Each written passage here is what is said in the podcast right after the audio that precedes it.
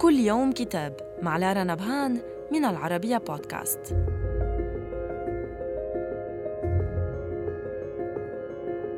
كتابنا اليوم بعنوان إعادة التشغيل لنستعيد الإنترنت للمجتمع المدني أو Reset Reclaiming the Internet for Civil Society للكاتب رونالد ديبرت الذي أسس مختبر المواطن بجامعة تورونتو الكندية.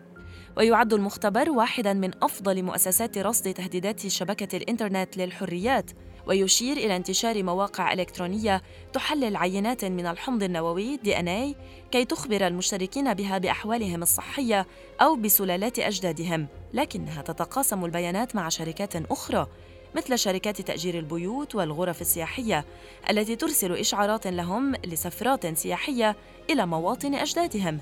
ويحذر ديبرت من أنه حتى عند وجود أفضل النوايا الحسنة لدى أكبر الشركات فإن وضع الحمض النووي الشخصي في خزائنها يمثل نوعاً من الخطورة. فما أن تقدم عينة الحمض النووي يتمكن آلاف الأشخاص من الدخول إلى البيانات الجينية ثم يزداد العدد فيما بعد إلى ملايين.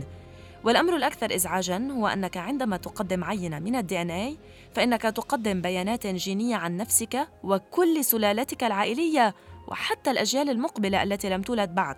كما يقول في كتابه هذا إنه حين تدعي شركات الإنترنت أنها تحافظ على سرية المعلومات فإن وجود كثير من البيانات القيمة يزيح كل جدران الأخلاقيات ويفسح المجال للشركات للتشارك فيها.